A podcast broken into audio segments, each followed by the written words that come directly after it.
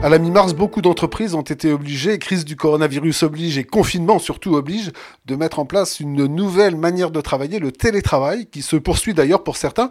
Euh, télétravail qui en a séduit beaucoup, qui sont prêts à poursuivre l'expérience malgré le déconfinement, à propos duquel aussi certains ont commencé à avoir des limites en termes de qualité de vie professionnelle.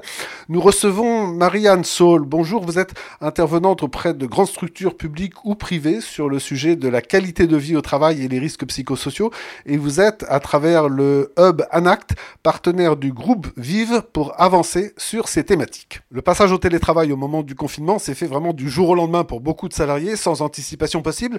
Quel problème est-ce que ça a pu poser donc pour les salariés mais aussi pour les managers? Alors euh, justement, bah, je pense que l'urgence a fait que l'organisation euh, bah, s'est faite dans la dans la précipitation. Donc euh, ça peut vouloir dire aussi certaines fois qu'il n'y a pas eu d'organisation du tout qui a été pensée. donc ça repose avant tout, je dirais, sur l'intelligence adaptative de chacun des collaborateurs, d'ailleurs des collaborateurs ou des managers. Euh, il, y a, il, y a, pour exemple des grandes entreprises qui étaient elles-mêmes réfractaires au télétravail, euh, bon, qui ont dû littéralement basculer du jour au lendemain et sans, euh, sans préparation euh, aucune. Donc là où, à mon avis, ça peut poser des, des, des difficultés, c'est que les facteurs d'adaptabilité individuelle, si vous voulez, sont très variables précisément d'un individu à l'autre. Euh, entre ceux qui s'activent et qui sont rapidement opérationnels, euh, bon, qui assurent la continuité, je dirais, de, de l'activité. Euh, ben, il y a également ceux qui euh, restent en suspension, qui ont un temps d'adaptation, hein, avec des craintes, euh, voilà, du stress, de l'anxiété, de la peur du jugement aussi, hein, de devoir justifier son travail. Et puis il y a bien sûr le, le facteur d'environnement personnel euh, dans lequel on a pu continuer d'exercer son, travail. Donc, qui là rajoute, je dirais, une, couche de, complexité. Donc euh, voilà, ça, ça, me semble être un point important. Et, la deuxième chose, peut-être que cette euh, organisation dans la précipitation, elle a aussi renvoyé le manager, je dirais, à son propre mode de, de, management. Quelles sont les priorités dont doit tenir compte un manager dans le télétravail et notamment dans ces moments un peu particuliers? Alors, les, les, priorités, je dirais qu'il va les définir euh, par rapport à son propre mode de management. Et c'est peut-être ce qui a été euh, notoire dans, dans cette période. Euh, on voit, moi je suis en relation avec des managers ou, ou des, des, salariés, des agents qui en dépendent, euh, que ça a pu produire au niveau du management le pire comme le, comme le meilleur. Donc, euh, dans les situations pires, ben, ça a exacerbé le, les tensions, ça a pu générer de la méfiance, suite à des, par exemple, des fortes, des fortes sollicitations. Euh, des, ça entraînait aussi certaines fois des violences verbales euh, derrière le, derrière, enfin par écran interposé. Et puis, pour le meilleur, bah, ça a pu créer au contraire des solidarités, ça a pu favoriser des initiatives, ça a, ça a pu favoriser la, la créativité, l'innovation, voire même le, le resserrement du collectif euh, avec avec le manager. Le télétravail, c'est davantage de formalisme dans le contrôle des missions du salarié ou au contraire, ça doit déboucher sur une plus grande délégation et l'attente de davantage d'autonomie? Bah, je pense que l'un et l'autre vont, vont, de pair, mais je pense qu'il faut euh, surtout pas euh, retomber euh, dans, dans, dans, le contrôle par, euh, par tableau Excel et, et indicateur voilà, je pense qu'il y a un réglage du curseur euh, qui doit qui doit être fait, euh, qui impose de redéfinir les, objectifs de travail, la gestion du temps de travail, mais surtout, à mon avis, qui impose aussi de remettre de, de l'humain, je dirais, dans, dans les modes de management.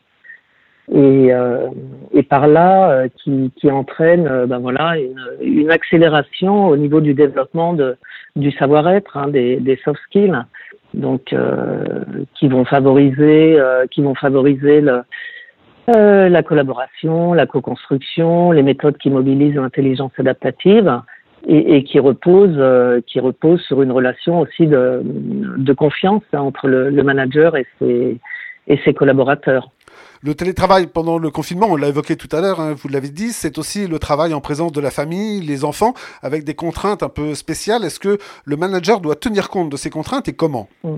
Bah, je crois que ça a effectivement été une des particularités, là encore, de cette euh, période, c'est que le fait d'exercer son travail euh, dans son environnement perso, ça agit, je dirais, un peu comme un coefficient des multiplicateurs, hein, et, et, certaines fois des, des multiplicateurs de, de, de, de problèmes. Euh, donc, euh, moi, je pense qu'il faut vraiment prendre en compte les situations au cas le cas mais prendre en compte bien sûr la situation euh, familiale, la situation personnelle, l'environnement de travail, hein, euh, jusqu'à l'équipement même informatique, parce qu'il y a eu aussi là des dans l'urgence, je dirais un, un comment dire un un glissement hein, de, de l'usage des outils, euh, des outils euh, digitaux euh, par le biais des, des, des propres outils personnels, si je peux dire, en, en, utilisant par exemple le téléphone perso de, de du collaborateur.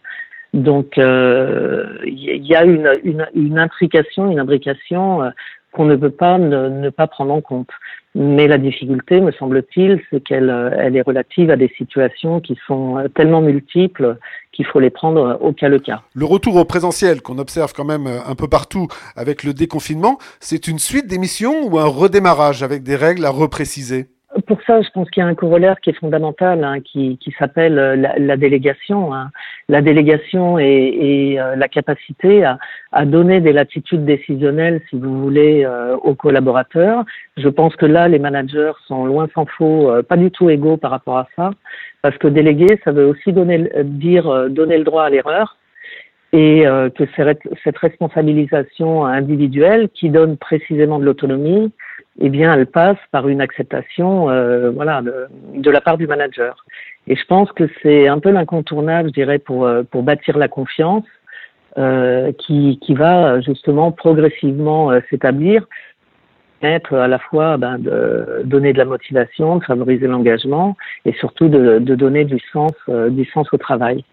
Moi, ça me semble être un, un accélérateur cette période euh, ben, pour une forme de management qui, dans certaines organisations, a déjà été engagée, euh, c'est vrai, mais dans d'autres pas du tout, et ça préfigure le, management de demain.